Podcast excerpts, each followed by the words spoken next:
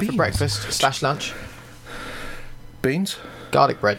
Do you know what I saw yesterday? The most obedient dog and lazy woman. There was this. I was in Croydon, Uh huh. trying to get out of Croydon, Mm-hmm. but my sat nav decided. I know. I'm going to get you out of Croydon by going through central London. That sounds like a ball ache. I um, almost killed myself. Uh, just such stress. London is so stressful. Mm-hmm, To the, and by central London, I mean I was about a stone's throw away from the fucking Apollo, Excellent. central London. Yeah. I was like, why have you done this? I'm trying to go to Slough for fuck's sake. like, I literally was trying to get to Slough, and that was the route it took me. I was like, why don't you just send me back? But anyway, now I know. Ignore, ignore. But there was a dog without a lead. I deduced it was the woman a few feet behind her who was the owner. But it was carrying a tin of baked beans in its mouth. That's incredible. It was amazing. That is incredible. It was amazing. Own brand. She couldn't afford Heinz, but she can afford to, to get. Clearly, looking at this woman, she did not train this dog. Uh-huh. Someone else did to do shopping. Apparently, I hope it was. I imagine itself. it's more likely that the dog has realised that this woman is incapable of looking after herself or me. I need to be the sensible adult in this relationship. But the thing is, she was carrying bags of, bags of shopping. I was like, what I thought more you of? almost just said she was carrying a badger. no, no, no. Maybe it was the dog's beans. Maybe the dog picked out the beans. Maybe, I'm like, okay, maybe, do- I'm, go- I'm going was- to assume the dog's name was George. Probably wasn't, but that's the assumption I'm going to make. I could And- see it. It was like a uh, bull terrier type business. So I could George see works. a George. Yeah, I George could see a. George. So maybe it was like maybe the woman that I'm going to say Sandra. Um, That's way too upper class. It's more of a Tammy. all right, But looking at this woman, Chandelier, we shall call her. Um, terrible name. Like, okay, George, you can like have modern the, day Beatrice. you can have the beans, George, but you have to carry them. Maybe Do you know I've noticed about the name Beatrice now? Mhm. Obviously, Beatrice was a very posh name, Beatrice Potter and all that. All that and nice- Princess Beatrice. Was that a person? Yeah, there's Pinch- Princess Beatrice. Pinches. Prin- prin- yeah. Princess Beatrice is an actual member of the royal family, I'll have you know. I did not know that. Uh, but then again, You my knowledge. uncultured swine! I don't give a fuck. Yeah, I don't blame you. Um, but now it's just a really white trash people trying to be posh. Mhm, So now you meet someone called Beatrice, you go, "Oh, this is going to be a lovely home. Oh, it's a caravan. Oh, you're wearing a pink tracksuit with a camouflage inlay. Oh, and you have no teeth. Do you have no teeth? And you're also 17 with 12 children And a grandkid. and they're 15 years old. Hello and welcome to Press Start episode 32, your weekly video game podcast right I will here I on forgot you were recording. Rabbit Hole Media. I like the idea that we now have all these kind of forefronts Mm. to the podcast. I like it. Mm. So it's It gives the illusion of a fake pre-show. Yep. Yep. That doesn't exist. We just have you just always hit record. Don't tell chat. me, and we have a conversation. that's the one. Yeah, yeah. But I so many of our conversations are gold, and I felt like we often didn't capture them on camera. We're weird people. We are weird people. Like I like. I would like to point out that is the sort of conversation we just have all the time. Yeah, That is the level of our friendship, it isn't is, it is. That's fine. It's good. It's a good Oh, yeah. working relationship. We have a bit of back and Exactly. I have forth. a bit of- Is it, rem- rem- remove it. This is Press Start, your weekly video game podcast, right here on Rabbit Hole Media. I am Christian Lasham and joined by my co-host Jack Netley Thompson. Hi, my hair is fluffy. Indeed, it is. I. I wanted to point it out myself that It I is. look It actually looks even fluffier on camera. I know it's mad, isn't it? It is insane. I like it though. I think it's. I think it suits you personally. Fluffy hair is very unmaintainable, unfortunately. Yeah. Because if I go outside and it's mildly windy, I'm going to come back with a mohawk and or, or a comb over or I just feel like of the it suits sort. you. It's kind And of. also, if I don't shower for more than three hours, it, the fluffer goes away. Although I showered 14 hours ago and my hair's still fluffy, so that argument is invalid. But you get the point. So yeah, I find if I if I wash my hair in the evening before bed, I end up with fluffy scruffiness. Mm-hmm, Yeah. It's because it's still mildly wet. You go to Uh-huh. bed, ruffle it, and it dries that way. Yeah. And you just go ah. like, not even a hairbrush did anything with this today. Mental. My only solution was have another shower. But it doesn't look overly messy. No, it's just big. It's just big and longer and It's got nothing to compact it's it got down. some volume. and it hasn't been really hot, so I haven't like sweated it Uh-huh. into a hairstyle, which is disgusting. But it, ev- let's be honest, it happens. It- yeah, everyone does that. like, Their don't head pretend. sweats and it just forms a hair gel, and you're just like. mm. Like molds with any sort of flakes of skin and But stuff. that now I might can be like Justin Bieber, baby, baby, baby. Ah! Sorry, got carried away. No, I've made it worse. I can't. If I do that, there's just this weird part here where I just go, I'm going this way, that way. Mine, mine, I don't really have a good. I don't have good I should have brought a hat. In general, I should have brought we a should hat. have rabbit hole hats. We should. We should. Well, we should be wearing rabbit hole merch, but it's Well, decided not to show the fuck apparently up. a new fucking jersey. That doesn't help me, does it? Jack's It mug turned up. Exactly. Like, mad fast. Huh. Like- maybe he paid for mad expensive delivery. No, he said he got the cheapest one. That's what we did. Yeah, Interesting, that's because we're cheap. indeed. But too and, fucking becau- right. and also Did you 'cause see the the cheapest prices? one was ten fucking dollars. Did you see the price of those fucking delivery things? Christ, in a bike. In a Anyway, bike. Jack, how are you in the world of video games? when was the last time I played anything? That's the question. I mean, that was the thing you said last week. yeah, I don't think I've played anything since then either. No, I might have played Division once Okay. on maybe Saturday or Sunday. I mean, we played Uncharted on stream, yes. but that's not, obviously not the same. No, it doesn't count. Um, uh, I haven't touched Akira in a while. Uh huh. uh, because I've just been. So this, I parked up at work on Tuesday, and I haven't touched my car since, other than just now to Okay. get here, because I've been finishing late, taking a car home. I've had that car so much that since I picked it up on Monday, I've put over a thousand miles on it, Wow. and and that was from new. I picked it up with about four miles. Wow. And I've put a thousand miles on it. Uh, thousand and seventy-two, I think. Um, I, I've named it. Uh, it's called Oink. I like it. Um, I like that. I think it's legally mine now. That's how it works, isn't it? I I think there's Like, a case you- to be made. If you put over a thousand miles on a car in less than a week, I mean, the fact you've named it kind of claims a certain amount of ownership. What you need to do is you need to, with the person who claims they owned the car, you both need to call the car's name and see which one it comes to. Me obviously it knows me. It's all set up to me. So it's clearly Now, yours. You are clearly its mummy. It infuriated me beyond belief. Not the car. Cars. It's it's only a Kia. It's a Kia Ceed, a little hatchback Kia. Mm-hmm. I know. The, I know the type. I know the I've type. fallen in love with it. Really, it's weird how they capture you like that. Isn't it? Like the weird shitty little cars, but it's not shitty in any way. It's actually really fucking nice. The one I picked it up, I was like, oh, because I delivered an Audi A5 to one of our other branches, and they were just like, oh, we need to give you a car to come home with, and they just got four Kias. They were like, fuck it, we'll give you a Kia. I was like, oh. Oh. drove about ten feet in it. I was like, oh, I like this. I like it. It's really smooth, It's quite nice. Apple CarPlay, just. Bloop. Nice, nice. really good traffic systems and all the setup. It's great. It's great. Um, what was I saying? I don't know. Something you haven't played any Kia. That's how we started. You haven't played any games. Your car was at work. You've had a Kia. You've fallen in love with a Kia. I've fallen in love now. with a Kia. It is. It's a nice little car, and I've actually think. I actually think I might buy one Nice. when I'm in a position to get a new car. I might go Kia because it's really nice, and they come with seven years warranty Wow. or That is very hundred thousand miles, whichever one comes first. But if you get a new car, it's likely to be on finance, so you'll only have it for three years anyway. Mm-hmm. So. So no games. No games at all. Uh, I think I played Division since we last spoke for a couple of hours with No, I haven't really been playing anything either. I, uh, but than, oh, I was saying because I've been taking it home. I've obviously been getting back late, so I've just come in, put on Netflix or I YouTube or something, and yeah, just yeah. Yeah, very Mond. much. That has been my evenings as well. I've been playing through the campaign Modern Warfare Remastered now. what a game, It's a good game. what a game. I love that campaign. Yeah, it's very good. Very, very good. Um, although, although I will admit, all gillied up is a very overrated level. Yeah. it's a great level, but it's also it's very the whole. It's just it's just sh- sh- it's just shooting things. yes, just slower. It is just shooting things, just slower. Not a bad thing. Because you're stealthy in it for about four minutes, Mhm. and then the rest of it, you're still just oh, it's Call of Duty. Yep. Shoot, shoot, shoot, shoot, shoot, shoot, shoot. And just the overall mission design in general is just shoot everyone.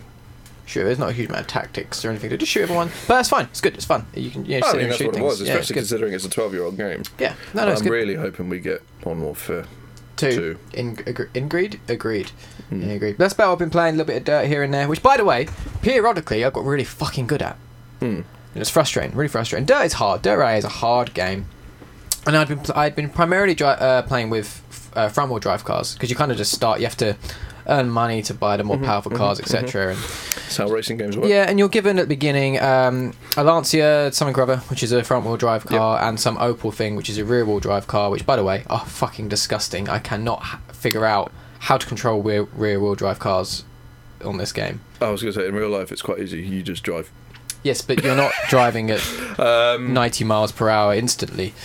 Um, no. Uh, even also, on a recent Opel- episode of Grand Tour, Opel were English. Yes. Vauxhall is what you mean. Yeah, but it's written on there as an Opel. I know, but it's- it's a Vauxhall. It's a Vauxhall. But um, I've been followed by someone. Even on a recent episode of Grand Tour, they tried to do a drag race, and Clarkson had a rear-wheel drive car, and he couldn't get it off the line without spinning it That's because it was wet. because it was wet. Um, but it just goes to show you know, how how easily it is to fuck those cars. Anyway, they're hard drive. The four-wheel you drive the cars. special yet? Yes. It was good. Yes, it was. Anyway, resume. Um, the four-wheel drive cars you un- like unlock a little bit later, and they're, they're a little bit harder to drive still because they're so different handling to the front-wheel drive cars. You kind of get used to how the front-wheel drive cars handle, even the more powerful ones. Rear-wheel drive. Yeah, there are- managed to fling them around. Yeah, there are a lot of rear-wheel drive ones on there, but I, I don't see the point of a front-wheel drive one. I don't know enough about driving, but you Well, can't really it's easier. slide. a- it is because it's easier to turn it into oversteer.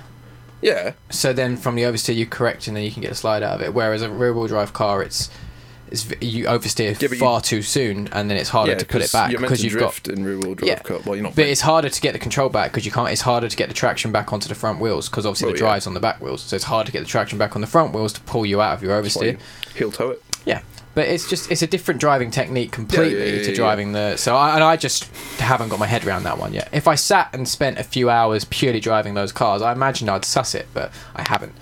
Um, but I got, I got up to some four wheel drive cars. And I was starting to get into those. I was like, okay, I like these. These are nice to drive. Um, and there was a daily event where you ha- I didn't have the car, but it was a four-wheel drive class, and uh, I thought I had the money to buy one of these cars, so I'm, I'm, I will do so. And you can test drive the cars before you buy them. Mm. And uh, I'd already narrowed it down to two, which was the 1995 Super Impreza, because I have a soft, soft spot for the Super Impreza WRX, and the Mitsubishi Lancer. Yep. So I test drove both, and I found the Mitsubishi Lancer super easy to drive. I loved it. Mhm. The only on the test drive, you just do like a a, a section, like a state, like a section of the stage. I've actually driven one. Nice, They're very nice. nice. Yeah. But I, I just found it so easy driving drive the game, and I loved it. And I was like, oh, I want this. Mhm. So I bought it, Mhm. and I did the daily challenge, Mhm. and I ranked 166 in the world, which is pretty fucking insane. That is insane. That's a high number. Earned loads of in-game money. I was really This fucking found thrilled only 170 about copies were No, sold. there was like thousands. Suck a dick. So then I thought, right, I finished my recent championship. I'm going Mhm. to start a new championship using this car now that I have it because you earn more winnings and Yep, blah blah yep, blah yep, blah. Because clearly I'm good at it. Mhm. Nope, can't fucking drive it anymore. I don't know what it is. I don't know what it is. Like every time I try and drive this car in an actual championship, I cannot do it. I just can't do it. Just constant understeer. I cannot make it round the, the, the tiniest of corners. I I can't do it. I cannot do it. As soon as I go into driving it just in a non-competitive stage, fine. Mm. I don't know if it's the pressure. I don't know what it is. I don't know if there's uh, something in the game I haven't realised that there's a different setup between the modes and I just haven't sussed it or whatever. I don't know, but it's fucking infuriating. Absolutely infuriating. Yeah, I haven't really done a dark zone. I've tried some dark zone division. How'd that go for you? It was alright. I didn't come across anyone else, any other humans. Just, Isn't that the point of the dark zone? there are people there, but I think because we were just starting out, so that you have to do a certain amount of story to be able to unlock Dark Zone, and then you have to do some Dark Zone missions to Okay. fully go in and just do what you want. So when we started going in, there's because there's three different Dark Zones, and the speed I've been playing Division, I'm a low level, so I imagine most people have just fucked off No, that's fair. to the other ones. Um, but yeah, no, got some loot out of there. To extract it, take it to a helicopter. Which, by the way, Ubisoft, just so you know, uh, not that you're listening, um, Might be. might be, never know. Uh, I mean, they ignore all of our emails, so I can only assume they watch all of our podcasts. oh, yes, exactly. Reply. Um, the helicopter doesn't make any sound Interesting. for me. Interesting. I was, I was- where's the helicopter? Oh, it's about a foot above my head.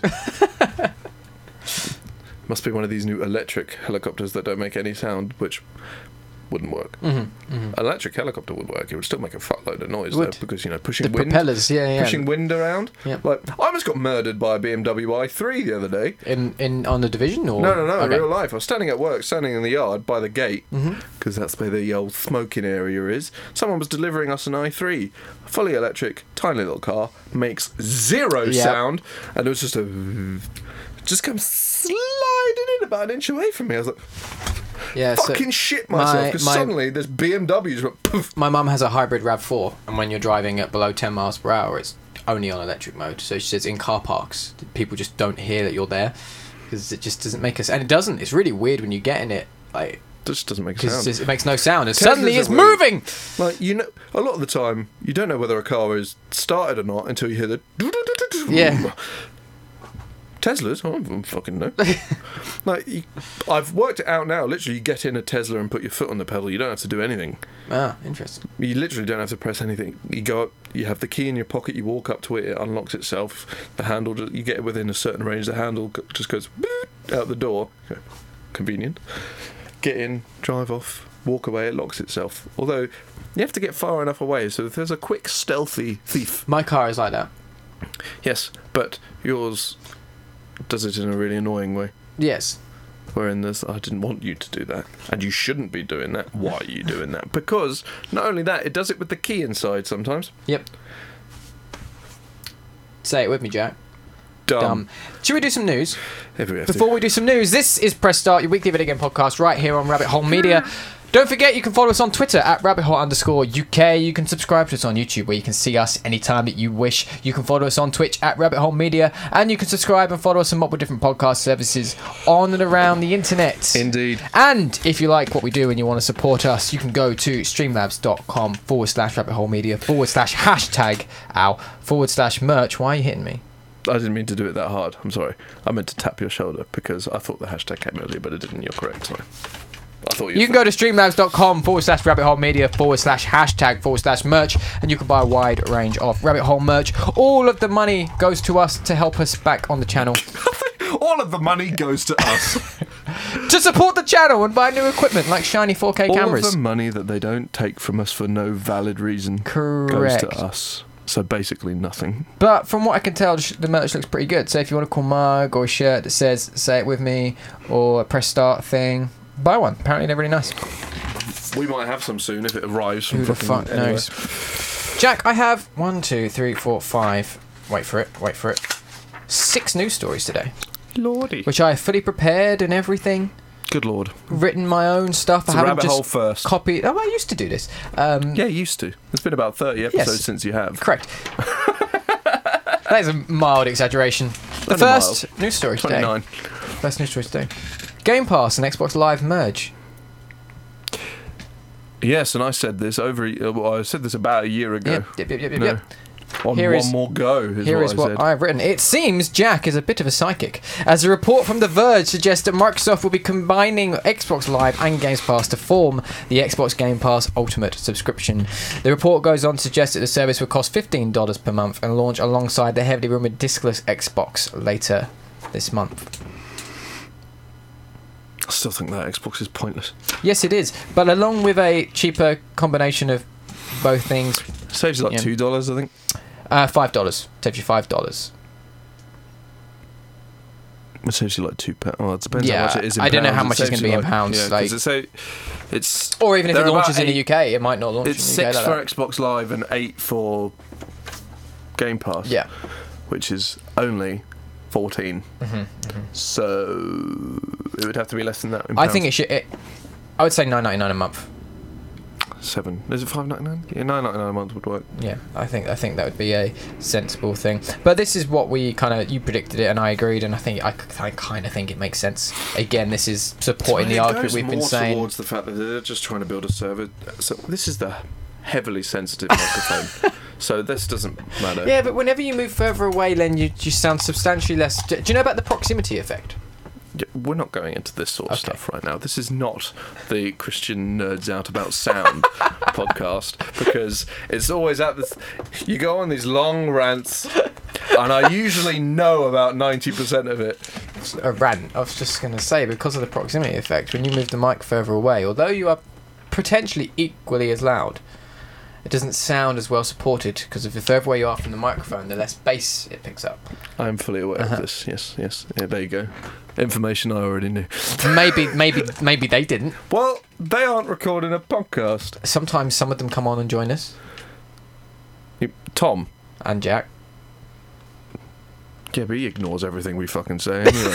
yeah, true. Anyway, um, this is supporting the idea of you saying before about Microsoft becoming a, a service. hmm Um, Yep. Yes, because I think they're going to go away. Yes. Not completely, obviously. They'll have their certain consoles, but they're not going to worry about whether or not they sell and then just do a service, try and get their games on everything. And. Uh, I move a lot. I'm I a know fidget. it was funny though. Just buy, just make this mechanical and it follows me. I can I can attach like a piece of wood. I was thinking more of a rope. Well, actually, no, it wouldn't work about me leaving forward if it was. that Yeah. would- yeah never mind. A wood, wood is better. wood is always better. Mario and Zelda are coming to VR. Who gives a fuck? Thanks to Nintendo Labo's latest VR Toy-Con, Super Mario, Oh, not actual fucking VR. then. Super Mario Odyssey Cardboard the and head Breath VR. of the Wild are getting free updates to support VR. Mario will feature a quote bite-sized bonus experience, whereas Zelda will be fully playable in the cardboard headset. The patch will launch April 25th, just a few weeks after the Toy-Con I want itself. to point out to all these companies that creating a cardboard holder and holding your phone three inches from your face is not VR. It is not. It's just how you go blind. it's just fucking stupid. Like, it's so- also, have you seen the actual Labo one as well? There's no padding between like where the it's cardboard literally touches. just cardboard on and the side of bearing in mind how heavy the switch, I know that heavy the switch isn't Also- heavy, but when it's being supported by cardboard, that's just going to cut into your face. I was going to say cardboard is a form of paper. Yeah. Like, it is. It's a weird version of paper. It's sticker paper basically, or like Well, yeah, kind Yeah. of. But it's obviously made completely differently. Yeah. But it comes. It's cut from the same cloth. Yes. As it were. So everyone knows paper cuts are one of the worst things known to are man. worse than anything, other than cardboard cuts. Yeah. I got a cardboard cut once, and I left school. I decided that this Contemplated amputating the area. I was like, this is it. This is how I die from a fucking cardboard box. They are the worst. I got one at work once, all the way down the length of my finger, and, and I, it happened slowly, so I like felt the skin part. It was fucking disgusting. talking. Stop talking. No, mine was quick, but it was here. Oh, do you know what else I've done? Oh, You know those really fucking violent. I have a scar there where I pierced pretty much exact same place, same hand. How fucking weird is that? Yeah, How did you do yours? those really violent ring folder things. Just went Uh-huh. I was like, Mine is far more embarrassing. what did you do? When I was about 15, I went to a friend's house whose dad had a weight really sharp penis. who had a weightlifting bench thing. Mm. We thought we'd have a go on the weightlifting bench thing. Did you put it down and pinch your finger? My the the hook that holds the weights went into my hand and almost completely out the other side.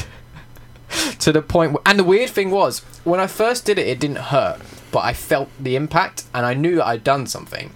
And I looked, and originally it didn't bleed, and I could just basically see through this almost perfect hole in my hand. And then the blood started just erupting. I was like, "Oh no!" Then the pain began. It was. That was Uh, kind of similar. I have a scar on my knee. This was quite funny. I was about 12. We were in the Isle of Wight, and I basically I wasn't this height. Obviously, that's obscene. That but obscene. I got to this height pretty quickly. Um, so I wa- I was on my way here at 12. I was a lot taller than everyone else. I was like, I'm gonna dunk this basketball just to be like, fuck you, short people. Uh, I did. Clearly, it was a very shit basketball hoop because not only the hoop, but the entire thing supporting it to the pole came back down with me, and the nail that was holding it in Oh, just no. went. It didn't go in; it just kind of chipped off. But I landed on my shoulder, so I was like, "Ah, my shoulder. That fucking hurt." And some woman in the distance piping up. Mind your own business, woman. Uh-huh. was like, "Is your knee all right?" I was like, "Yes." I landed on my shoulder. Can you not see? I'm holding my shoulder. Oh my god! Looking at my knee, just like ah, medical emergency. Another th- another thing I did, camping in the Isle of Wight. Parents and their camping holidays, fucking Christ. fucking dangerous. Don't take your kids camping. Um, It was quite funny. So it was two families that went, and their kids and us. Um, one of them, who's quite a bit younger than me, sitting on top of the monkey bars, lunatic. That's not what they're for. Fell off. I was like, idiot. Landed on his back. I was Uh-huh. like, that looked like it hurt. Winded the fuck out of him as well, I imagine. Yeah, but he was also about seven. Uh huh. So I was like, that looked like it hurt. That he might be crippled. I should probably investigate. I was on top of this climbing flame flame. On a climbing flame frame. But it was basically just a series of logs going up with gaps in the middle. I know the type. so I've I seen thought, those. Yes. Boy in pain. Mm-hmm. Like family friend, boy in pain. I shall descend fast. I got like halfway down, and then my foot just went straight down one of the gaps. So I propelled forward and then just landed face first, grinding on all this bark and tarmac rubber stuff. So for the rest of the summer holidays, I was Two Face from Batman because I I, just assume- scraped it all the way down. Then some other kid was just like, "Why is everyone dying?" Which I remember that for some reason. Just the why is everyone dying? I assume you've never attempted to help an infant since. No, I make it. I kick them. Huh. Anyway, Mario VR. Here's my big problem with it. Despite the cardboard cuts to the eyes, That's how we got here. Welcome Um, to Rabbit Hole. despite the cardboard cuts to the, to the eyeballs, um, neither of those two games make sense in a VR environment. What were they? I wasn't listening. Super Mario Odyssey and Zelda, No. as they are both third person, Mhm. does not make sense. Nintendo, you're of- dumb. There's a lot of third-person VR. Yeah, but and they're just more think, like why? And but even then, the ones that do it well, you you still you kind of play a character still in a way. It's very it's confusing. It's, let's not get into that. The Division Two teases the next Assassin's Creed. An. An Easter egg in the Division 2 seems to imply that the next Assassin's Creed game will be about Vikings and Norse mythology. There is a building in the game, the uh, Potomac Event Center, that features multiple posters of what appears to be a Viking or Norse traveller holding the Apple of Eden.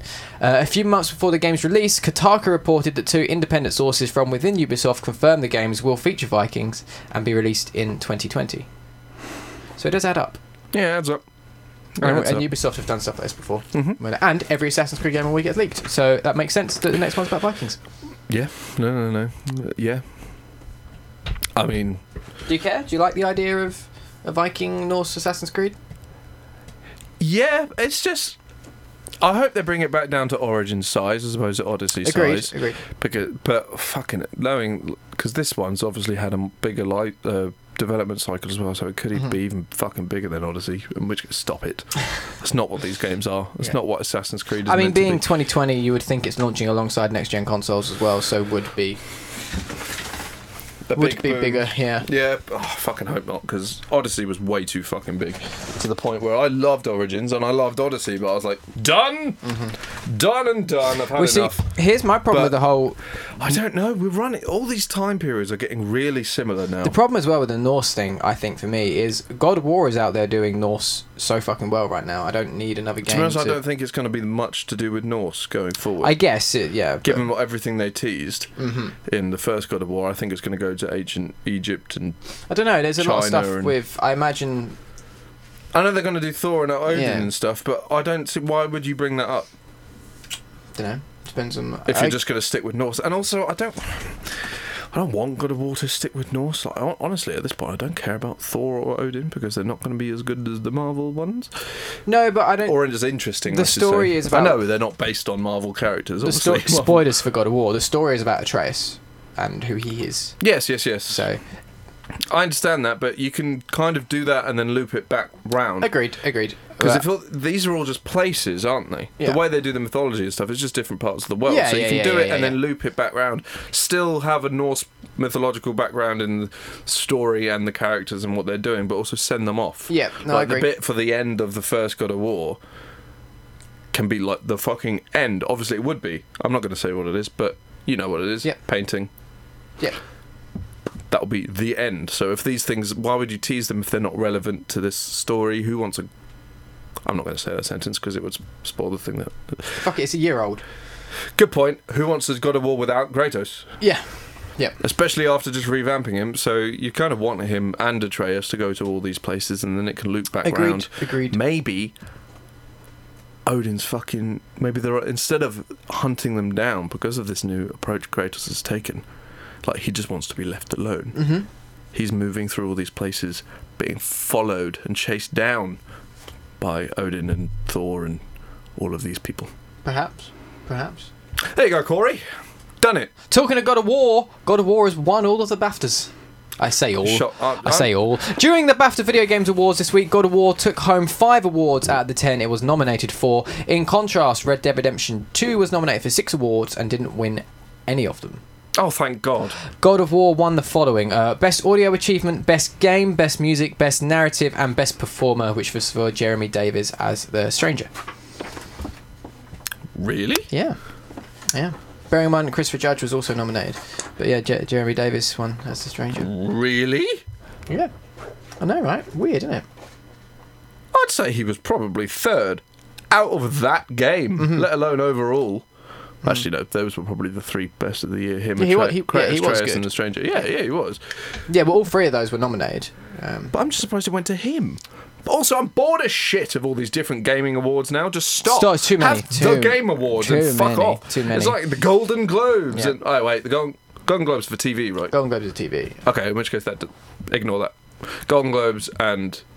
Yeah, but they are everywhere because you got the BAFTAs, you got the Video Games Awards, you got the Dice Awards, and they're just fucking. Yeah, everywhere. and then obviously it's it's the same with movies. You got what? What's the other one? There's two. There's the Oscars and well, the BAFTAs oh yeah, the actual BAFTAs.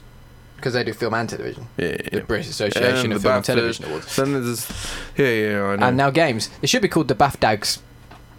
award games is what you would. Oh yeah, the BAFTAGars. the BAFTA, BAFTAGars or the, The BAF, the. BAFTAs. The, The, Baf- BAFTGars. the ba- Either way, it won five, which is pretty insane, but good, it deserves them. And I'm glad that a game like God of War is getting the recognition, and it's not going to games like Red Dead Redemption 2. Yep, because that game is trash. No, I'm kidding. It's not trash. Here's an article to piss great. you off because it pissed me off more than probably what it should do, but it did. Mm-hmm. Prince Harry wants Fortnite banned. Oh fuck off, Harry. During an interview about children's. I wanted to just get past it, but that was funny.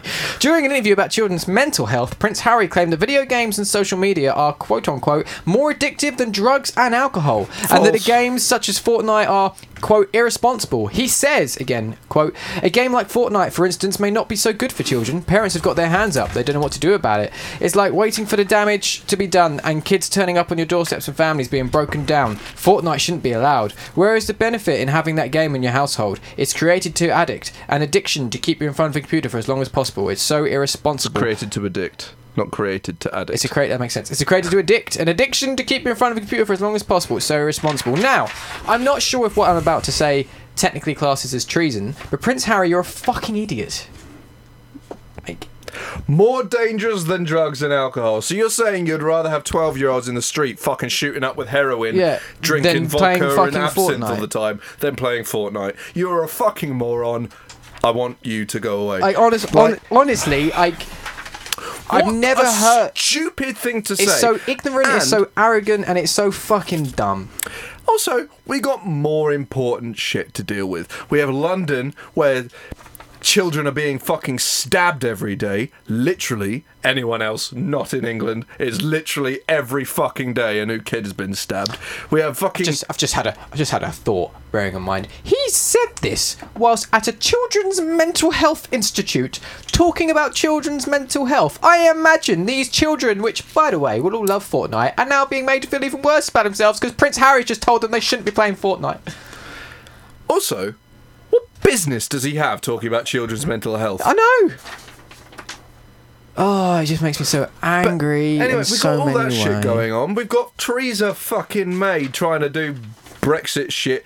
Basically, I've, I've, you know, she's gone back to do this deal thing like Uh-huh. four times Yeah. without adjusting Yeah. the deal. It's like trying to turn on your TV, but you've forgotten to change the batteries in the remote. I'm not changing the batteries in the remote. And then just hammering the on button Uh-huh, until something happens. But lo and behold, nothing ever fucking happens Mm-hmm. until you change it.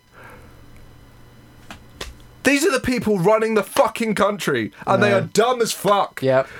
Yeah. The only And thing, talking the only thing Harry touches on in here, which I think he has a slight point on, is the bit where he says parents have got their hands up and they don't know what to do about it, and that's more in the sense that parents are also fucking dumb and don't know how to deal with their Just kids parent and your just child. parent your child. Go, no, you cannot play it for a while. Don't let them play all the fucking time. Don't Well, yeah, let them spend just all be your like, money. "Oh, yeah." Don't just parent your child by slamming them in front of a fucking store. The fucking only screen reason the game becomes addictive is because of you, You as a let them. parent allow them. to play it all the time. So don't, don't, don't. Gaming isn't addictive. Do We- you allow them to smoke and drink alcohol? Probably, but that's not the fucking point. But it, we're at a point where, like, Do you know what else is addictive? TV shows. Game TV of Thrones, shows, for example. movies, Music. music, It's all addictive. It's all good. wildly jacking it. Mhm, mhm, mhm. To any of those other three previous mediums mentioned. Like, you know, everything can be addictive. Mhm. It depends how you react to it. It depends how your brain reacts to something. Do you know what I'm addicted to? Buying new toys. Yep. Buying new gadgets and gizmos. You're always just like, I want something new. I've learned to be like, you can't afford that, Jack. Well, to an extent, we've learned. To an that. extent, I've spent. I worked it out over there. I spent over three grand on Rabbit Hole, Nice. directly or Proud of you. indirectly. Appreciate that. I'd like it back, so please buy merch. Three grand's worth. Three grand worth. just buy a lot of shirts. I mean, they're nice shirts. Yeah, yeah. Well, think- we don't know yet. No, but I think they're nice designs. Nice designs. They might. They might be made of fucking chainmail for all we know. Yeah. yeah. Although that'd be quite cool. Want explain to go into not- battle with a would rabbit on your explain why chest? they're not fucking here yet. No, it wouldn't. direct customs. Like someone's importing armor into the company. Into fucking, the company. I don't know. Can't do words. Britain is a company now. Everybody. Either way, Prince Harry is a fuckwad. Apex Legends update breaks progression.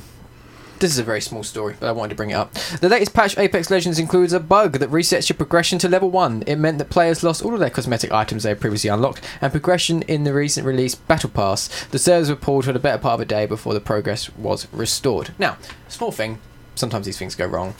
Whatever. Who makes the game? EA. No. Respawn. Respawn have fixed it as quick as they could. So no big deal. But something was always going to go wrong with that game eventually. You know, can we put a no battle royale news clause on I mean- our on our show? Because I'm mean- really bored of it. I mean, we can, but I'm so bored of it. you can be in charge of doing the news if you want. Well, just don't put battle royale. I'm giving you less work. It's not. You just have to browse through, find more news stories because No, you most don't, of them are about battle royale games. You just don't write it down. Sorted. But then I have to go. Oh, I haven't got, more new- I haven't got any news yet. I've got to keep going because everything's about battle royale And then we just don't talk about news. We talk about other things. This is a rabbit hole. We literally speak for like. I'm going to be here until about eleven o'clock tonight. We're not going to run out of things to say. Uh, yes, good point. Anyway, that was all of the news. All of the news. Fucking battle royale. I'm so bored of it, and I can't believe Battlefield have just released it. Yeah, apparently it's really bad as well. No, I, I've re- read a lot of reviews. It's not bad. It just doesn't do anything to move the needle. Like Right, it's just okay. very basic battle royale. And the map shit. Yes, I've heard. Like there are no landmarks yeah. whatsoever. It's just mountains and fields and shit. Other than one little place. Just- Well done, EA. Anyway, can we not talk about Battle Royale? That's all we talk about. I'm so bored of it. Hi, Jack. How are you? you I'm gonna smash your Mac over the say, side of you your look like fucking you're head. gonna murder me. You look like you are going to murder me. Probably will. Ah, that was the news. Today we have an actual show topic. And it's a show Sorry, topic. I'm mad tired. I, I realise you can fuck off if you want. I don't mind. I'll do it my own. I'll just talk to myself, and then I'll move to that chair and be like, "What?" And then I'll come back to this chair again, and Don't insult the sanctity of that what with your f- feeble attempts. yeah, it turns out I can't do it properly. No. I'll practice. Anyway, Jason Schreier, Indeed. mm, editor on Kotaku, Kotaku. um, whose favourite pastime is to um, complain about things and break news stories We'd about probably be things friends. which are bad. Yeah, yeah, I have no problem with Jason Schreier. I mean, he d- often writes articles to make other people's life miserable, but he often has a valid point, so Mm-hmm. I'll let him off. Um, last week, he wrote a. Um, so on Tuesday, he posted a very interesting um, article on Kotaku called "How Bioware's Anthem Went Wrong." Did you say yesterday on Tuesday? I said last week. Oh, sorry. I might I have said yesterday. yesterday. I might have said yesterday. Either way, he posted this thing. This article called "How Bioware's Anthem Went Wrong," and I'm going to read through the article and we're going to break it down. Jack, I don't think you're you've read or been too aware of this. So, um, I came across this and I thought it was a really interesting article. I have already read it once. Um, about the development cycle of Anthem and what the fuck happened with it. Um, and since then, more stuff has erupted on the internet. So we'll go through, and um, all credit for this goes to Jason Schreier at Kotaku. We'll break things down. So it starts off.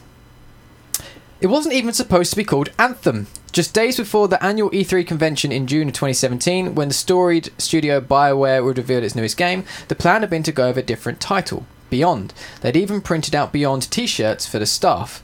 Then, less, less than a week before the Los Angeles press conference held by BioWare's parent company EA, word came down that securing the rights to the trademark would be too difficult. Beyond was ruled out, the leadership team quickly switched to one of the backup options, Anthem. But whereas Beyond had been an indicative of what BioWare hoped the game would be, you'd for example, you would go out beyond the walls of your fort and into the dangerous wilds around you, Anthem didn't really mean much. Everybody was like, quote, well, that doesn't make any sense. What does this have to do with anything? said one person who worked at the game. Just days before the game's announcement, the team at BioWare had a brand new game that nobody really understood. Such a major last minute upheaval might seem strange to an outside observer, but on Anthem it was common. Very few things went right in the development of BioWare's latest game, an online cooperative shooter that was first teased in mid 2012, but spent years floundering, floundering sorry, in pre production. Many features weren't finalised or implemented, implemented into the very final months, and to some who worked on the project, it wasn't even clear what kind of game Anthem was until the E3 demo in June, less than two years before it actually came out came out. Later, they came up with an explanation for the game for the name. The game's planet was enveloped by something called the Anthem of Creation, a powerful, mysterious force that left environmental cataclysms across the world. So I'm going to pause there for a second. Um, breaking that down further, he then goes on to tweet about that particular thing that the concept of the anthem was not in the game until after the E3 press conference. What a mess. What a fucking mess. EA are a joke. Absolutely insane. EA are a joke. Yeah, completely. And that's that is just bad management from EA. BioWare have done a stupid thing by naming the game Beyond when there was already a game called Beyond, because you got Beyond Two Souls. So which is, would have been why the trademark would Beyond have been Good hard. and To, yeah, which why the trademark would have been hard to get hold of. Um, so a dumb idea in the first place, but the fact that no one up at head office EA didn't figure that because I could have fucking told you that. I could have gone hmm, Beyond. Is that a Not good in 2012 though. What? What? If they started this back in 2012, True, true. But I would have- feel like you could have figured that out. Like, how is it only like a few weeks before the E3 press conference we're Yeah, going you to reveal the game and you don't even have it You could have trademarked figured it yet? out before then, but yeah, yeah, before also, you why print is it not and before you're trademarked, but- printing stuff and whatnot. Like, dumb, dumb. When Anthem launched in February 2019, it was panned by fans and critics. Today, it has a 55 on the review aggregate. Ag- aggregation site Meta- I can't read that but it's 55 on Metacritic. BioWare's lowest score since the company was founded in 1995 the developer once known for ambitious role-playing games like Dragon Age and the original Mass Effect trilogy has now released two critical flops in a row following 2017's disappointing Mass Effect Andromeda Although hardcore fans have put their faith in BioWare to continue fixing Anthem's bugs, bugs and improving its mechanics, especially since Bungie's Destiny, a similar game, had a rough launch and eventually recovered, few were happy with the initial release. Anthem wasn't just buggy and thin on content, it felt half baked, like it hadn't been play tested and tweaked enough by developers with experience playing other loot shooters. In the weeks after launch, there appeared to be a major new problem every day.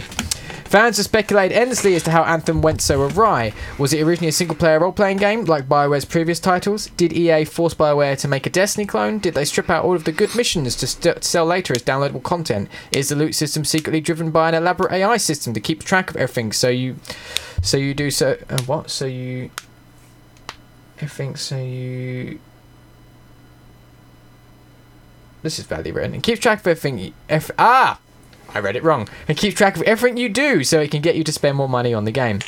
The answer to all these questions is no.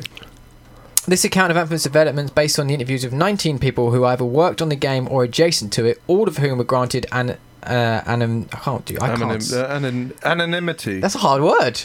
That's not just me. anonymity? Anon- anon- ana- anonymity. Yeah. Yeah, anonymity. because they were not authorized to talk about Anthem's development. Yes. There you go. It's a story of indecision and mismanagement. It's a story of technical failings. Of EA's Frostbite engine continued to make life miserable for many of BioWare's developers, an understaffed department struggling to serve their team's needs. It's a story of two studios, one in Edmonton, Alberta, Canada. Canada and another in Austin, Texas, that grew resentful toward one another thanks to a tense, lopsided relationship. It's a story of a video game that was in development for nearly seven years but didn't enter production until the final 18 months, thanks to a big narrative. Thanks to big narrative reboots, major design overhauls, and a leadership team said to be unable to provide a consistent vision and unwilling to listen to feedback. Perhaps most alarming is a story about a studio in crisis. Dozens of developers, many of them decade long vet- veterans, have left BioWare of over the past two years. Some who have worked at BioWare's longest running office in Edmonton talks about depression and anxiety. Many say that they or their co-workers had to take stress leave, a doctor mandated mandated period of weeks or months worth of vacation for their mental health. One former BioWare developer told me that they would frequently find a private room in the office, shut the door and just cry. People were so angry and sad all the time, they said. Um, said another, depression and anxiety are an epidemic within BioWare. I actually cannot count the amount of stress casualties we had on Mass Effect, Andromeda, or Anthem, said a third former BioWare developer in an email. A stress casualty at BioWare means someone that had such a mental breakdown from the stress they'd just gone through from, for one or one to three months. Some come back, some don't. EA and BioWare declined to comment on this story. Now, later on, EA do comment on the story, but at the time they did not. Um, either way, I think there is a picture there being painted of the carnage that is going on at those studios, and the whole thing here that the development for seven years, but the production didn't actually start until 18 months after release. Kind of shows though, doesn't it? It does show, but what the fuck were they doing for the rest for those other few years? Like, insane. That's a year and a half of development of actual production, and what were we doing for the other? Like, madness, absolutely madness. Among those who work or have worked at BioWare, there's a belief that something drastic needs to change. Many of the companies now grumble that the success of 2014's Dragon Age Inquisition was one of the worst things that could have happened to them. The third Dragon Age, which won Game of the Year at the 2014 Game Awards, do it. No caller ID. You can suck. My cock. Don't try again. Take a hint. I've now lost my place. It was mostly built over the course of its final year.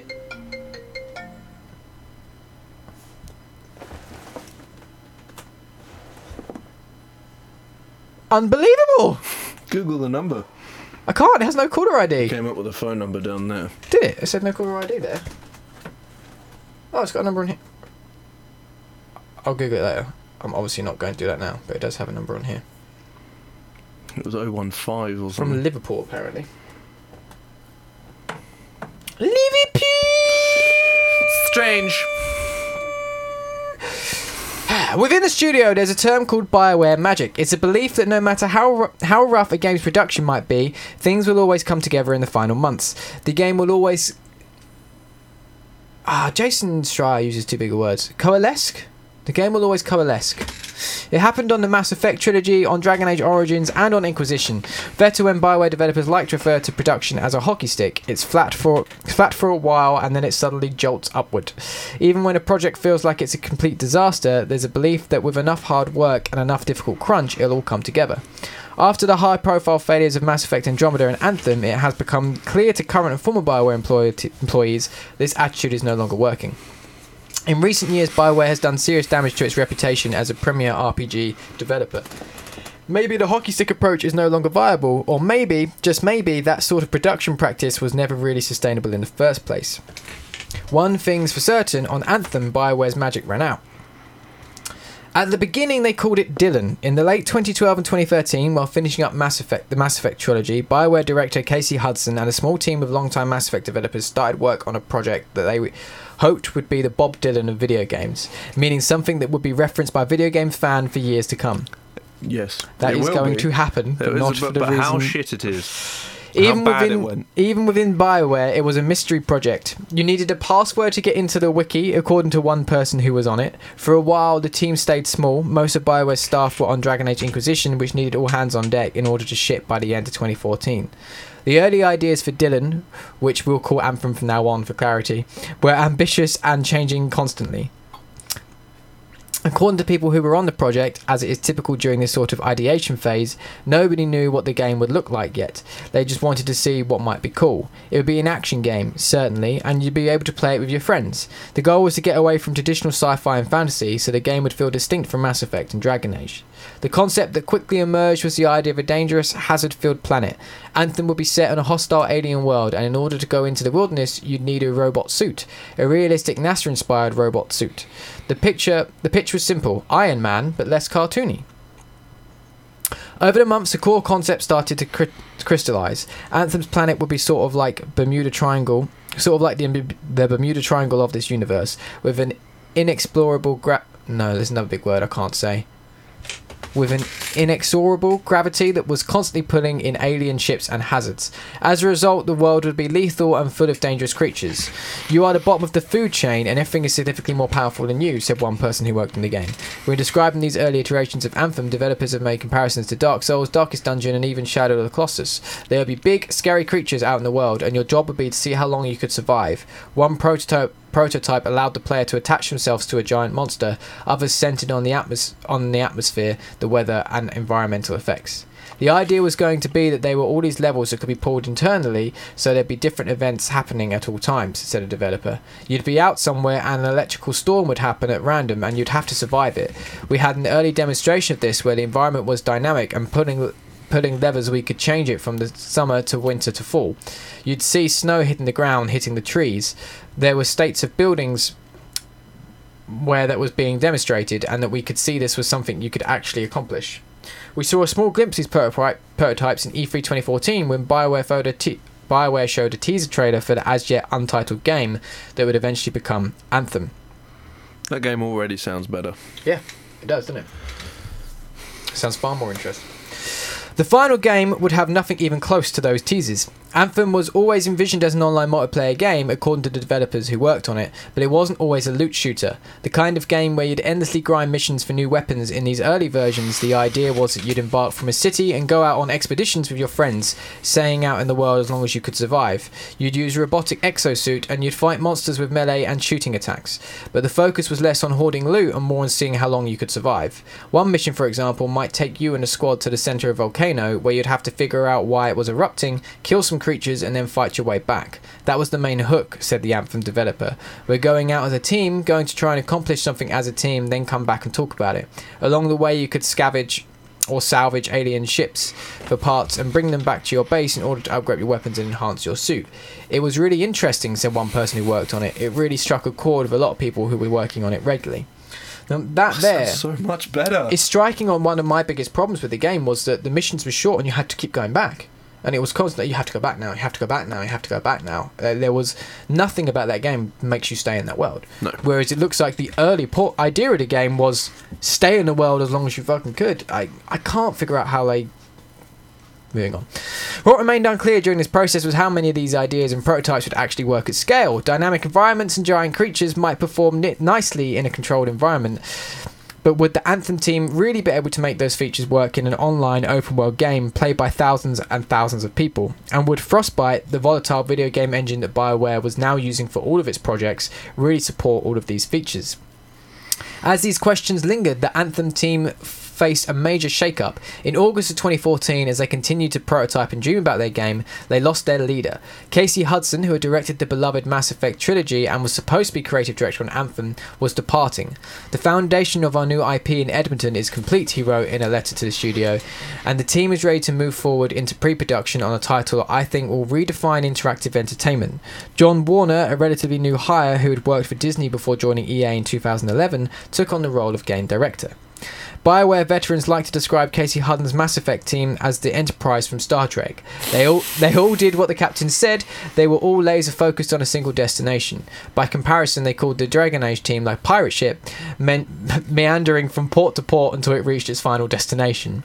Now the Enterprise no longer had its Jean-Luc Picard. Jean-Luc Picard. Oh, they went for him instead of Kirk. Yeah, interesting. Interesting. Still, members of the Anthem team say they remained happy. Dragon Age Inquisition shipped at the end of 2014 to critical acclaim, and many of those developers moved over to Anthem, where they found a team full of high hopes and ambitious ideas. EA had this had these team health reports, said one. Anthem's morale was among the highest in all of EA. It was really, really good for quite a while. Everybody saw there was so much potential in those early proto- prototypes. Potential was always the word there. One Bioware developer who hadn't yet moved to Anthem team recently call, recalled hearing those colleagues talk about how much better it had been than people who were stuck on the on Mass Effect Andromeda, which at the time was going through serious struggles thanks to technical challenges and significant directional changes. Surely, they thought, that couldn't happen to Anthem. We took so much time to get the experience correct, said another person who worked on the game. I think that's why morale was so high. I knew we had taken time to really refine what we wanted the game to be about. Now we just had to go and produce it. Question was, how would they do that? As development progressed, it became clear that some of Anthem's team's original ideas either wouldn't work or weren't quite solidified enough to be implemented. Take traversal, for example. The mandate was that Anthem's world would be massive and seamless, but how would you get around? The team played around with prototypes, exploring different ways in which you your execute exosuit could move vertically across the world. For a long time, they thought it'd be climbing up the sides of mountains and ledges, but they couldn't get that quite right. Early iterations of flying, which developers say was removed from and re added to Anthem several times, were more like gliding, and members of Anthem's team say it was tough to get the system feeling all that fun. Every time they changed the traversal, it meant changing the world design accordingly, flattening and stretching terrain to accommodate the latest movement cycle. Um, movement style, sorry, I don't I read cycle. I just saw the YEL and then filled in the blanks. Their experiments with procedural encounters where dynamic creatures and environmental hazards would spawn randomly from the world, but those weren't working too smoothly either. That took a long time, said one developer. The game was super reliant on this procedural system that just wasn't fun. How, I, I don't understand What? how why there'd be like how did they even think the game was ready I've no idea. to be produced if they didn't even know what the basic traversal system was going to be I don't know. The, this has basically been EA and BioWare just going, we can do no wrong. yeah And just whatever we pummel out is going to be great. And they're just. So whatever we make, people will lark it up like, oh, we'll figure it out as we go. And it's just like, well, clearly fucking not. It, yeah. Always like. it looks like they didn't have a fixed plan of what this game was going to be at all they just thought it'd be cool if we could make a game where you're in a suit yeah let's do that Yeah, it's ridiculous, isn't it? The story started changing drastically too. In early 2015, veteran Dragon Age writer, pardon me, David Gaider moved to Anthem, and his version of the story looked a lot different than the ideas which they'd been experimenting for the past few years. Gaider's style was traditional Bioware, big, complicated villains, ancient art, alien artifacts, and artifacts, and so on, which rankled some of the developers who were hoping for something more subtle. There was a lot of resistance from the team who just didn't want to see a sci-fi Dragon Age, I guess, said one developer. Added a second, a lot of people were A like, sci-fi Dragon Age. why are we telling the same Effect? story that's let's do something different Fucking- exactly Why did he say Exactly. like that? A sci-fi Dragon Age. Yeah, it exists, made by the same people. It's called Mass Effect. Mm, you you made this when asked for comment on this Gaider said in an email that when he'd started on the project anthem design director preston wow this is a name Watamaniuk had pushed him in a science fantasy direction I was fine with that, as fantasy is more of my comfort zone anyhow, but it was clear from the onset that there was a lot of opposition to the change from the rest of the team, he said. Maybe they assumed the idea for it came from me, I'm not sure, but comments like, it's very Dragon Age kept coming up regarding any of the work from me or my team did, and not in a complimentary manner. There were a lot of people who wanted s- wanted a say of Anthem's story and kept articulating a desire to do something different without really being clear on what that was outside of just not being anything Bioware had done before, which was apparently a bad thing. From my perspective, it was rather frustrating. Gaider left Bioware in early 2016. As time passed, I didn't feel keen to play the game that I was working on, he told me, which led to new writers for Anthem and a total story reboot. This led to even more chaos. As you can imagine, writing for Bioware sets the foundation for all the games, said one developer. When writing is unsure of what it's doing, it's because a lot of destruction. It causes a lot of destruction to a lot of departments. So in 2016, they still didn't have a story penned. what in the fuck? Insanity. Insanity on multiple accounts here. Instability had become par for the course of the Anthem team, as Hudson's departure left a void that proved tough to fill. The job of steering Anthem now fell to the creative leadership team, a group included game director John Warner, design director Preston Watamino, art director Derek Watts, animation director Parrish Lee, and um, That's not at all racist. I can't say it. It's Watamaniuk. There you go. W A T A M A N I U K. What a money. What Watamaniuk. I can't do it. Mm. Watamaniuk. Some current and former Bioware employees feel a lot of resentment towards this group, and in interviews, many who worked on Anthem accused the leadership team of indecision and mismanagement. The root cause of all of this was was that lack of vision, said one former Bioware developer.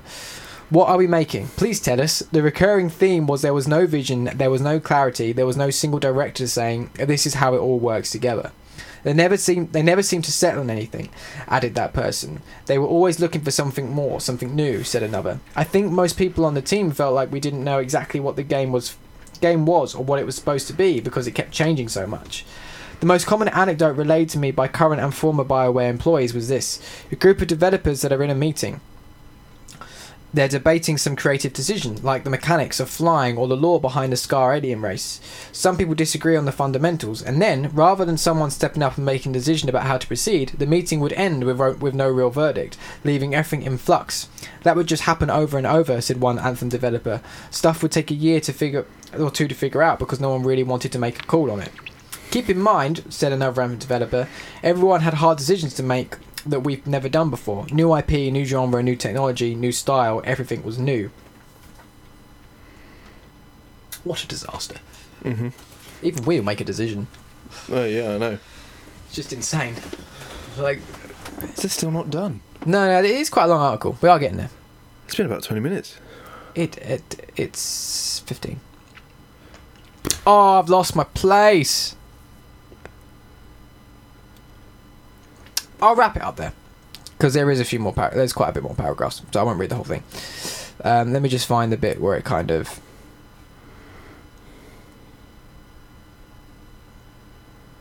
Wraps up the thing.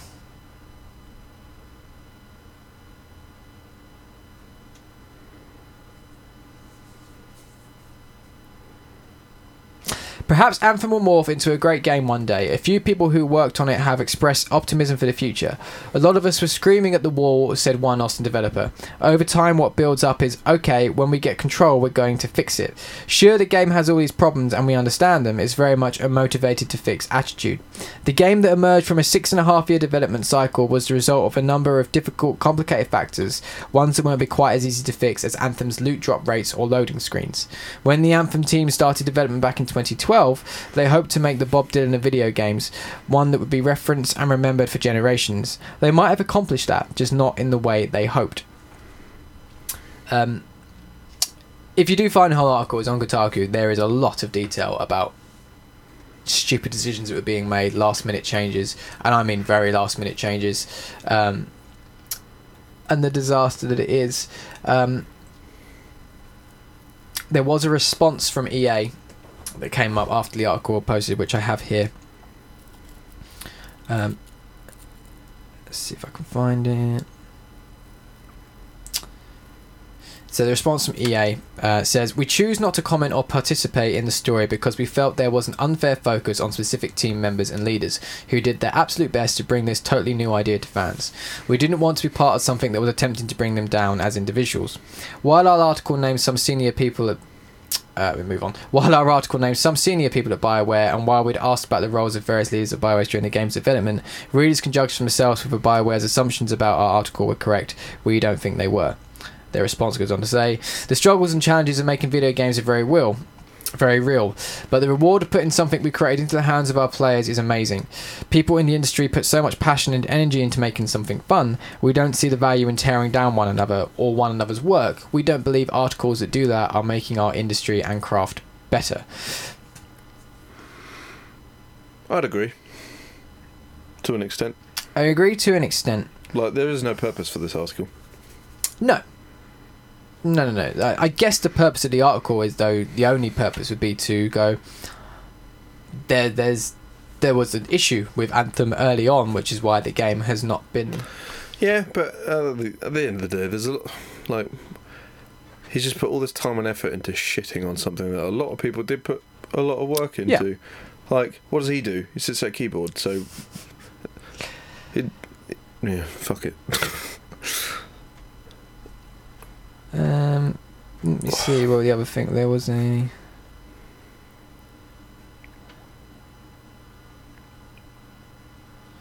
Uh, I'm just quickly flicking through trying to find the other thing. Bear with me.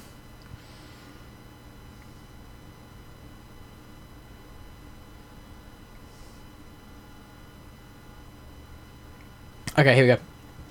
So EA obviously made that statement. Um, Jason Schreier later tweeted saying, um, I'm told by a couple of Bioware employees that so far studio management hasn't talked to staff about the article. Instead, the company sent out emails yesterday of one message that said, Don't talk to the press. Which is quite amusing. um, but to me, it just shows, like, as you said, EA seem to have the attitude of, We can do no wrong. hmm Um, I think if you read through the article, it, It's it, a very unjustified feeling, isn't it? They haven't done anything right. tell me about it, right? But it seems like the team had a really good idea of what Anthem could be, Mm-hmm. Mm-hmm. but due to terrible leadership from EA primarily, I imagine, because a lot, and as you read through more of the article, you see so much more that's coming down from EA's head office as opposed from the studio bosses. Yeah.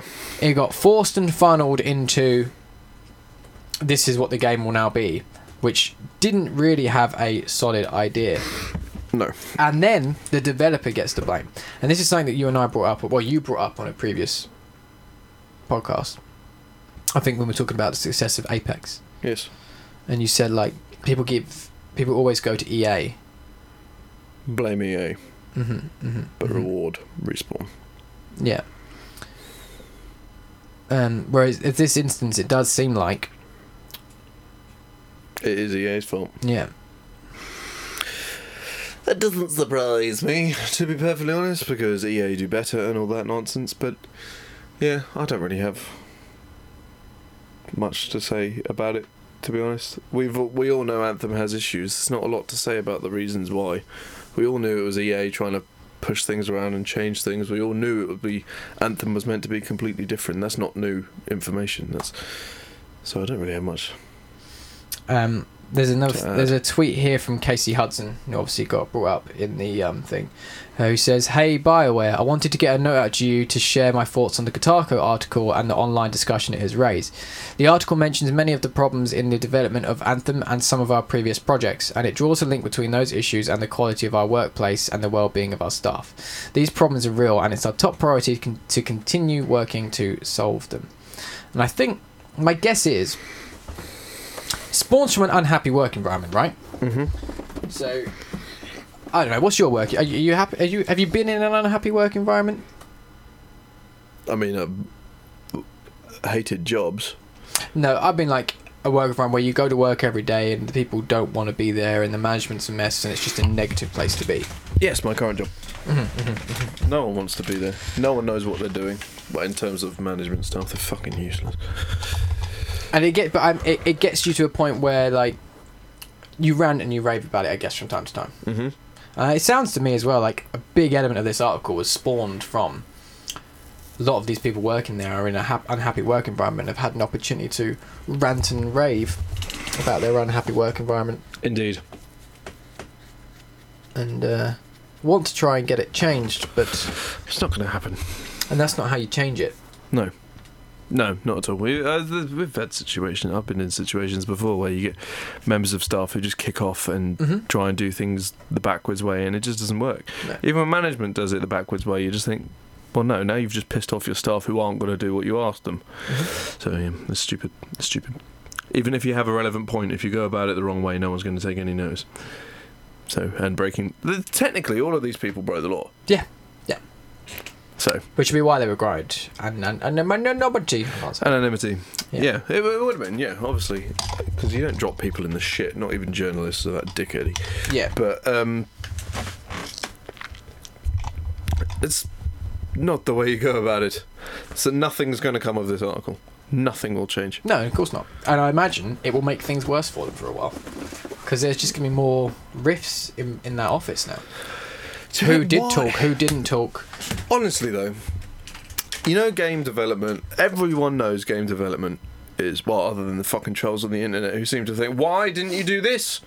I think Because that would take years. people But that have no. their heads screwed on know that game development is hard and it is not a glamorous job. Yes.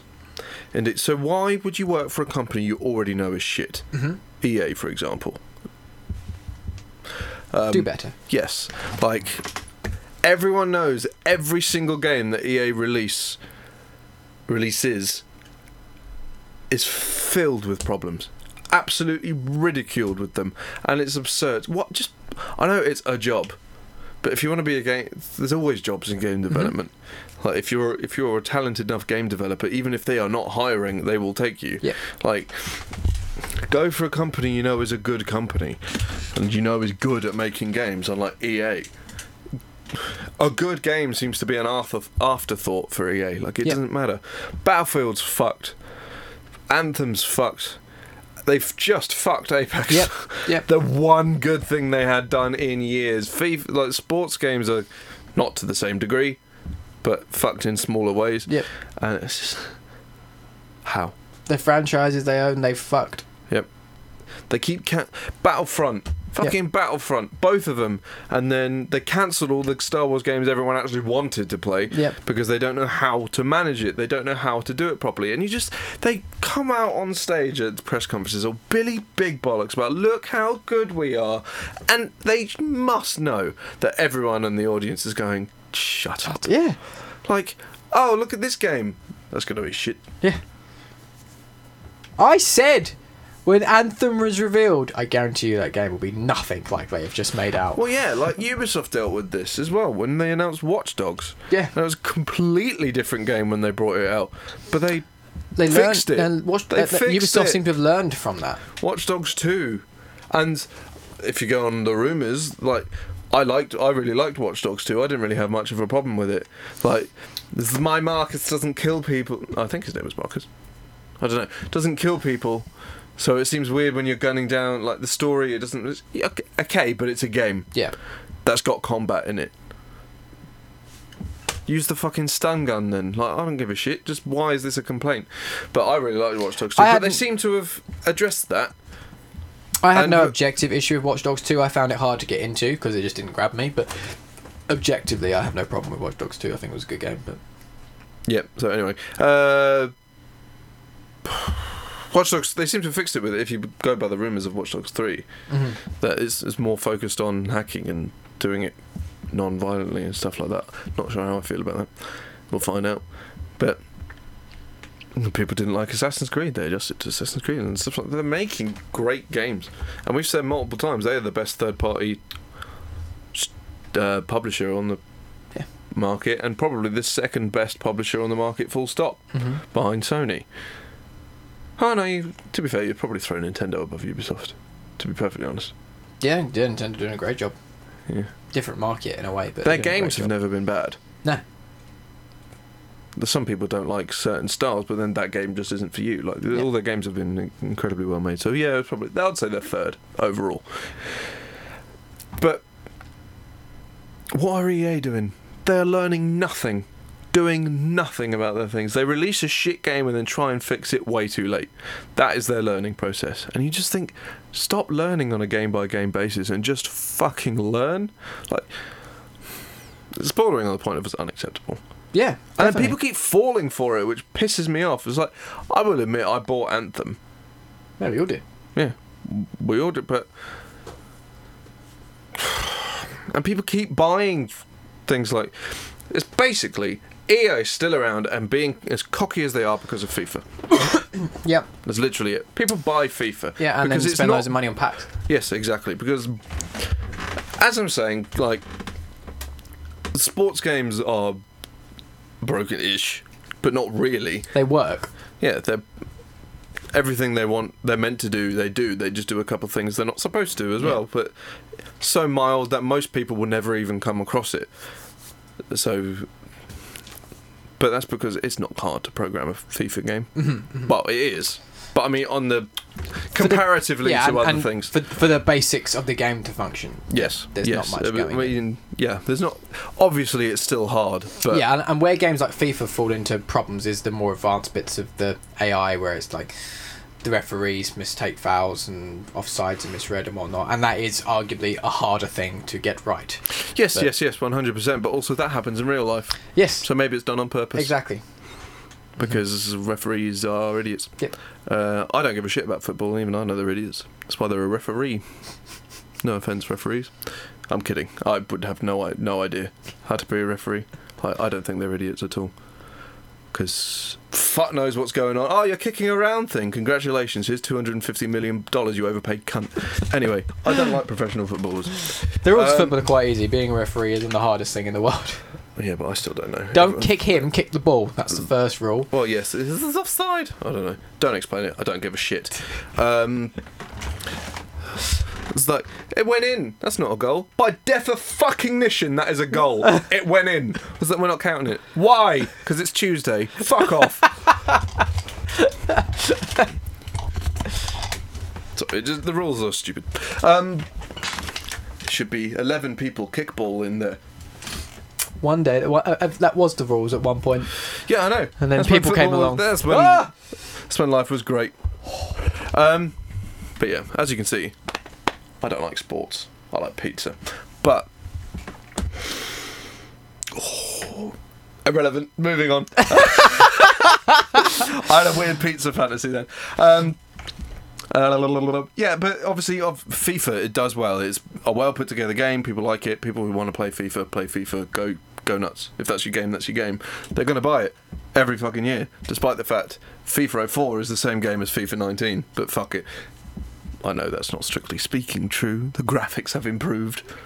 Ultimate Team has been added to take your money Yes. and all that nonsense. No, no, but you, as someone who does enjoy FIFA, uh, hasn't played it for a while to be fair, but did used to play FIFA a lot as well at one point and did buy a few back to back. Um, they are basically the same game. Then there there are changes and there are improvements, and a lot of the time there are also things which are not improvements, which also irritate. Why why why take features away? Don't take features away. Also, also, someone put FIFA into an, another thing. It's too green. Too green. When you put that thing in, if you've got HDR set up and you put FIFA in, you're just like, fucking Christ, the green! it hurts my brain! but, yeah, it looks rancid. It's the Yeah, only game in history that looks absolutely rancid in Yeah. 4K HDR because you just, I've got to turn this off. Yeah, it's Because it's my also, brain. it's also um.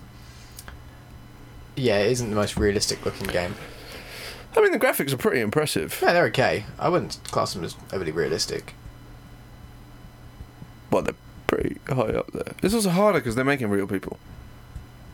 Mm, other EA, EA games have done real people better, Like, but they're not having to procedurally render them, I guess. So yes, and also like what? most other EA games. None of those people are real. Oh no, that's not what I mean. So my complaint with EA's visuals on the people is primarily their like animations. They all look like lifeless people running around. There's no life to the. That's because you control them. It's hard. No, like- but it's like there's nothing in their face to make them look alive or anything like that. They don't. That's footballers. They, they don't blink. That's footballers. Have you ever seen an interview? They're fucking robots. It's, it's, I think footballers are made like you know. If you're going to grow up to be a professional footballer, because you get drop kicked out of the womb, uh-huh, uh-huh, and yeah, that's yeah. how you're born. That's how you're created. Like, oh my, yes, just. I know there must be, there mu- there has to be, like people who become professional. fo- I'm not counting people who just enjoy playing football. Different thing entirely. Professional, high-end footballers. Whenever you into them, interview them, they're fucking thicker than Donald Trump's earlobe. like at the end of the day, at the end of the day, we kicked a ball. At the end of the day, and I had uh, I I pissed myself. Gary Lin- Gary Lineker actually shit himself in a football game. Just so you know, in case you didn't know that. What a twat! And now all he does is eat crisps. Yep. I mean, it's not all he does. And But- it's weird. They seem to gain the ability to speak once they put on a suit and Yep. retire. Yep. It's it's like they And then like, they all become TV hosts. What? their intelligence gets removed while they play football. It's like you get this back at the end of your career, and then they come out and they actually know what they're talking about, and it's weird. Yeah, the weird thing, like, is watching like TV football pundits, and they're always ex-footballers, and they'll just be analysing the game in all this detail, and like, uh, if he had taken this run here and done, you didn't used to fucking do that when you play football. You can't. Yeah. It's all done. I'm done with talking about football, to be honest. This is more than I've spoken about football in the last 17 years, and it's too much because I hate the stuff. But I love getting you right off about I hate sports. Makes me happy. I hate so many sports. It's Makes like me happy. it's mainly because I, I have many things, but also it's always hardcore sport watchers. Mm-hmm. Not all of them, obviously, but they're just like, why do you just watch video games? Why do you not just play it? Yes. And then you I retort hate with, that why argument. do you just watch football? Why don't you go play it? Oh, yes, because you're an obese alcoholic fuck. Mm-hmm. Get back to the pub and shut your mouth. I wouldn't, it's I wouldn't- I wouldn't, mind a drink in hindsight. A Jack and Coke sounds well good. Yeah, I could do with a drink. I could do with a drink. Does Might have good. one. Don't know where from. I was gonna say, have you got one? No, we could go get one.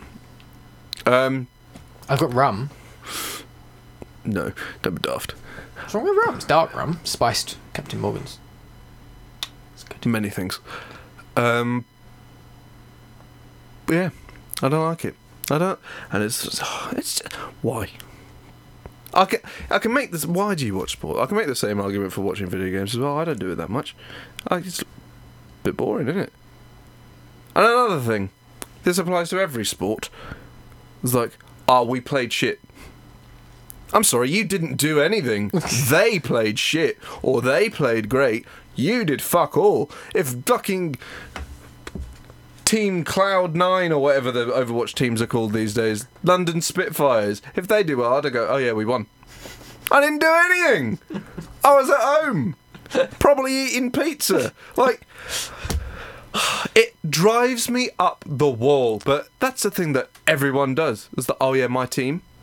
Mm-hmm. Do you own them? Do you? Are you a multi-millionaire working in fucking Sports Direct? Are you? God.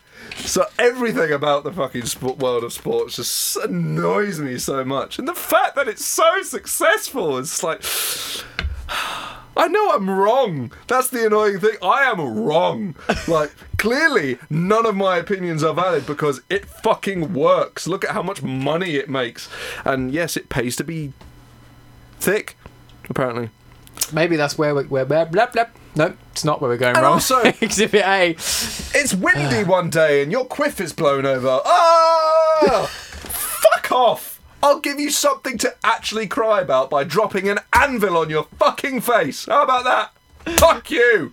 It annoys me. And they get po- they got paid 500 fucking million for that. To fall over.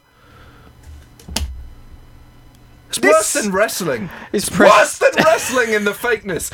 Wrestling has now come out and admitted it's fake. So therefore, I have a lot more respect for it because they're just like, it's a show. Great, you're going to go and watch a show.